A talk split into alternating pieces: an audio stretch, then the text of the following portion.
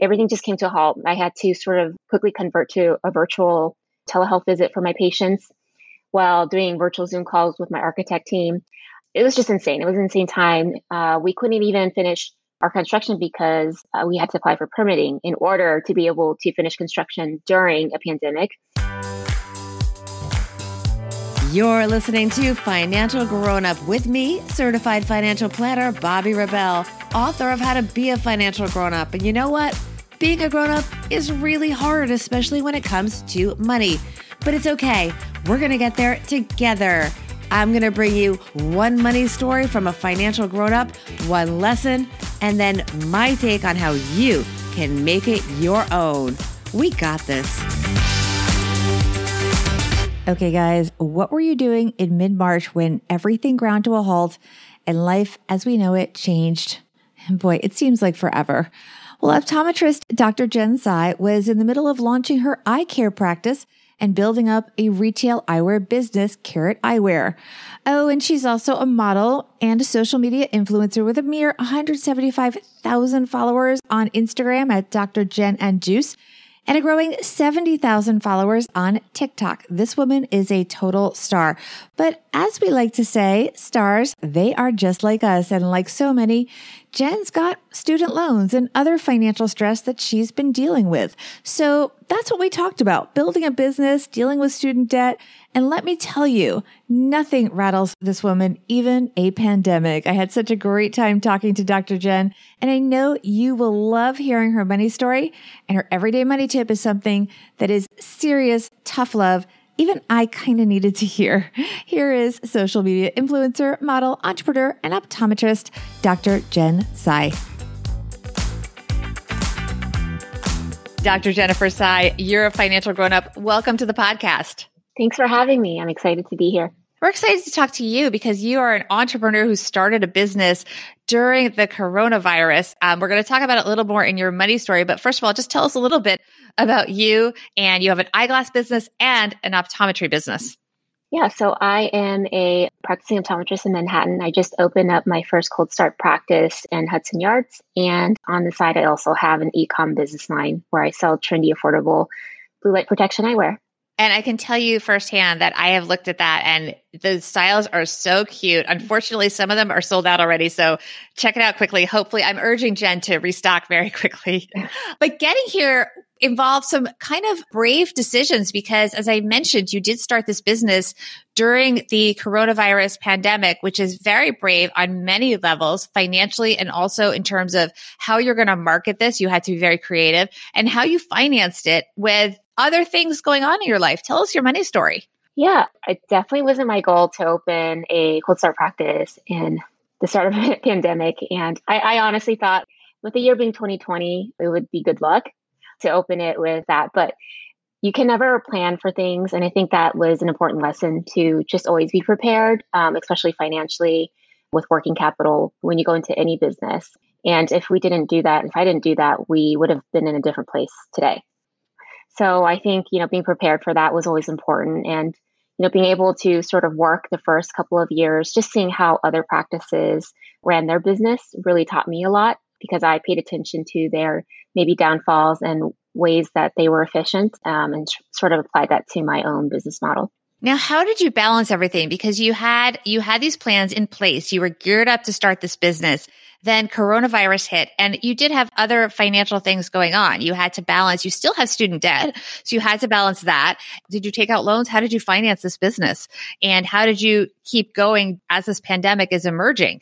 Yeah, I definitely have student debt. Luckily, my undergrad was paid off and I had some scholarships. But in terms of, you know, medical school and optometry school, it is quite expensive, as we all know. And we come out of it with a couple hundred thousand dollars um, with our name. So I didn't always have a fear of taking out debt. I understood and I did my research about, you know, what the student rates were. And I think a lot of people do have a fear of taking out, you know, student debt. And when they finish school, their like immediate goal is to completely pay off their loans because it may seem daunting or scary and they feel that they can't continue to do other things with right. their money. And, and it's not that it's bad to pay off a student debt. It's bad if it keeps you from living your life, I guess is what you're getting at, that you you don't start other things until you pay it down completely when you're facing, in your case, you know, six-figure debt. Um, yeah. And I think that is definitely something that stalls people or holds them back. I think it's important to realize that student debt is not a bad thing. I think people see it as a bad thing. There's definitely a lot of debt that other people have that they don't realize on a day-to-day basis that's actually worse, which is like credit card loans that you, uh, you know, purchase stuff with. And those interest rates are definitely higher. So going into that, I definitely saved up enough working capital. And I made sure that I refinanced my loans to make sure that I had a lower interest rate. And I didn't really let that stop me from chasing my dreams and going after what I really wanted. Initially, I was held a bit back looking at the cost of how much of it, you know, to start a complete cold start. I was even looking at buying old practices that were definitely a lot cheaper, you know, but also evaluating their P and L's and thinking about the whole thing. I realized in the long run, this is a short-term investment for your end goal, which is the more important thing. So I was willing to take that investment, especially on myself. That's what I want to focus on. So how did things change when you were in the pandemic and you're trying to start this? Once it was around March, uh, we were gearing up to open. We were finally putting down the finished touches for the front of the store. And then the pandemic happened, and um, I'm in New York City. So when it first happened in March, it, would def- it definitely was a tough time. It was really scary. First, we knew it was coming from upstate, and then all of a sudden it became widespread. And immediately everything just shut down. It was like a ghost town. We couldn't even go to the site to really look at the construction because we weren't even allowed to be in proximity with our contractors. So everything just came to a halt. I had to sort of quickly convert to a virtual telehealth visit for my patients while doing virtual Zoom calls with my architect team. It was just insane. It was an insane time. Uh, we couldn't even finish our construction because uh, we had to apply for permitting in order to be able to finish construction during a pandemic. Finally, around, I would say, uh, maybe like June or July, they allowed us to go back in to sort of finish construction. Of course, at that point, there was delays in manufacturers with their materials, getting it to our store. So it was just sort of working around that. I mean, I will tell you, my, our store still isn't even completely done to this day. I've just learned to live day by day at this point. But luckily, we were able to at least open our doors August sixth. I was just really excited to get in there. And, you know, after four months of not really seeing patients in person, I wanted to be back in there to be able to care for the ones that really needed to see me during that time. And then I was shocked because we basically, starting from the first day a month and a half ago to now, I've been seeing eight to ten patients already. You know, partly I think I would attribute to probably a little bit of social media, just sharing out there, sort of honest, brutal moments that I have. And I think it makes it more authentic that people do see where you come from. And also sharing the fact that we're there to sort of provide a space where they feel safe and comfortable, that it's modern and clean. And I think that going forward, people really care about their health. Patients really do, uh, especially with COVID, that they realize how important their health is and they're willing to invest in that. So I am grateful that people have been able to come in. What did you do in advance financially to shore up your finances and make sure you had that runway? On a bigger scale level, I think about it, like people are either really trigger happy or they're really risk adverse. So if you're really risk adverse, you'll never take the first step because you're just afraid of all these self-doubts that you have. You know, I think what has helped me is just really creating a strong financial plan and making sure that you have everything checked off for the worst case scenario in case it happens, because you never know. And I think for people who are trigger happy, I think that's one thing they need to think about. Are there things that could happen, such as a pandemic, that will maybe cause me to not have any cash flow uh, or working capital going into it? So coming out of school a couple of years later, I realized, you know, wait, it doesn't make sense to not re- refinance my loan so that I could reduce my interest rate and sort of have it all in one place. That has helped me manage my uh, money better. I was working, I would say, you know, for the first four years full-time, actually in when I first started in two practices, then I went down to one. And so I hustled. I worked really hard to save money. And I didn't put it all into paying off my loans. Um, I used it to sort of save up money, invest on the side. So I had a better cash flow and working capital because I knew that I wanted to start my own practice at that point in time. Um, and I just knew that I needed money saved up to do that. Starting lean when you start a practice is really important, and only purchasing things when you need it. It has to justify it. So if you buy a piece of equipment, how many times do you have to perform the procedure to make the money back? Thinking about that, cutting back on like vendor purchases or offering more of a curated product or frame line. I think these days, patients prefer that one-on-one time, that one-on-one experience to feel like they've had an amazing experience at the store. So you don't have to purchase a million things that don't get bought, um, instead of focusing on sort of limited product lines and, you know, setting aside cash reserve to pay bills and reducing your sort of overhead, like capital expenditures, and working with your vendors and landlord if it's possible, if they're willing to negotiate with you. Okay. So Jen, looking back, now you're up and running, things are moving in a solid direction. What is the lesson for our listeners? So I would say little by little, a little becomes a lot. These little steps that you set in place for the long road is really important. One of the things for me is making sure that you have your financial steps in place. And at least for me, that was, you know, refinancing my student loans. That was the very first step. For example, I use Laurel Road. Right now, I think federal interest rates are so low, it's silly to not take advantage of that. It's great to have this digital lending platform that is built for specifically young professionals in healthcare as well to work towards their goals. And there's definitely like perks and rewards that they have for healthcare professionals. Refinancing definitely helps you with savings over time. And that's how you can use working capital to invest towards your future or your dream practice or something that you want to build.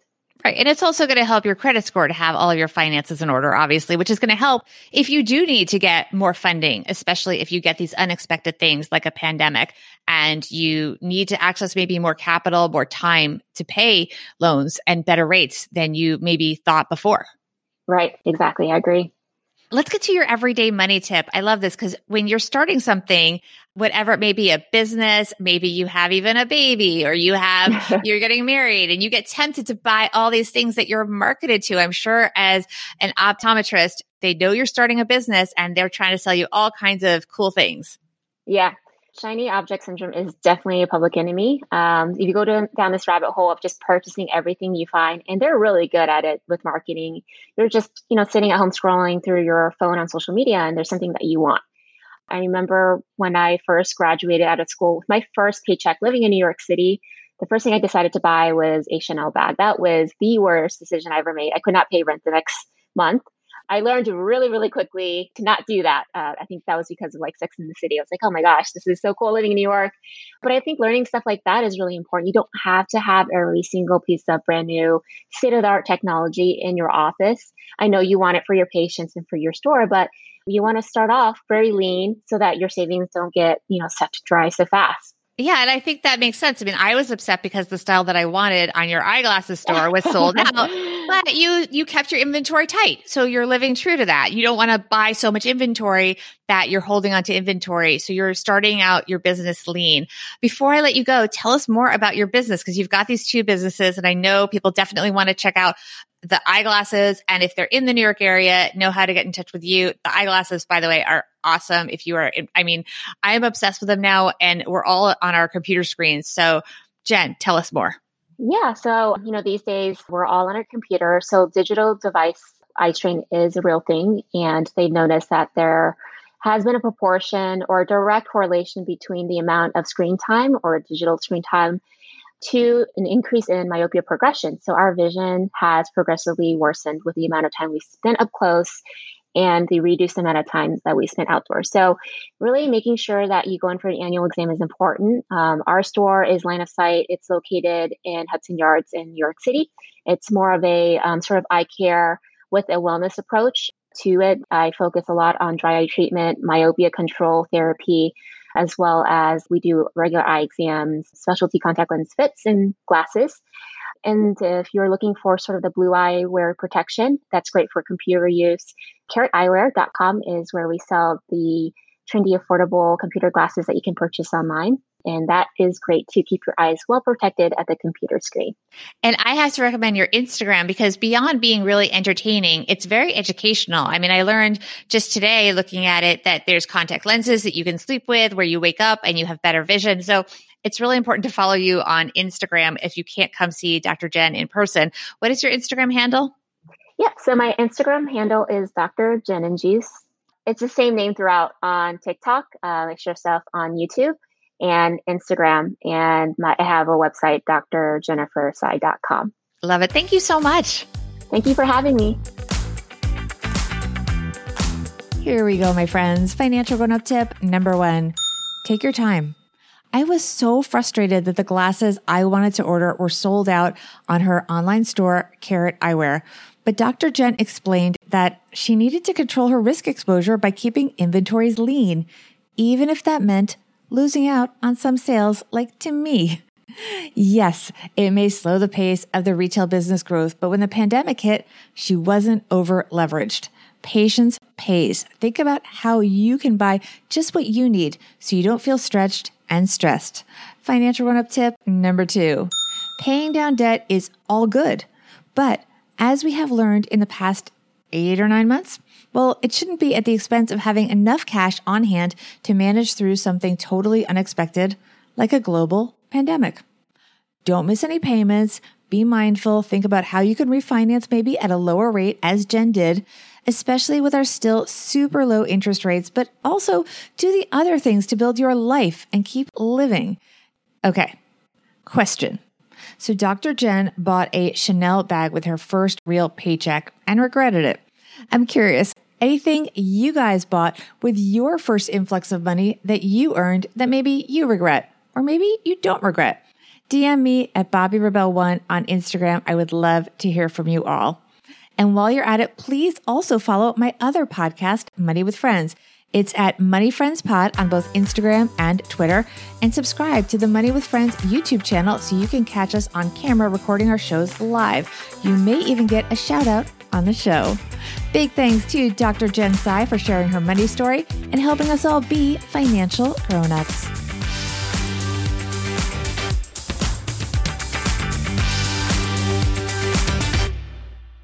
Financial Grown Up with Bobbi Rebell is edited and produced by Steve Stewart and is a B R K Media production.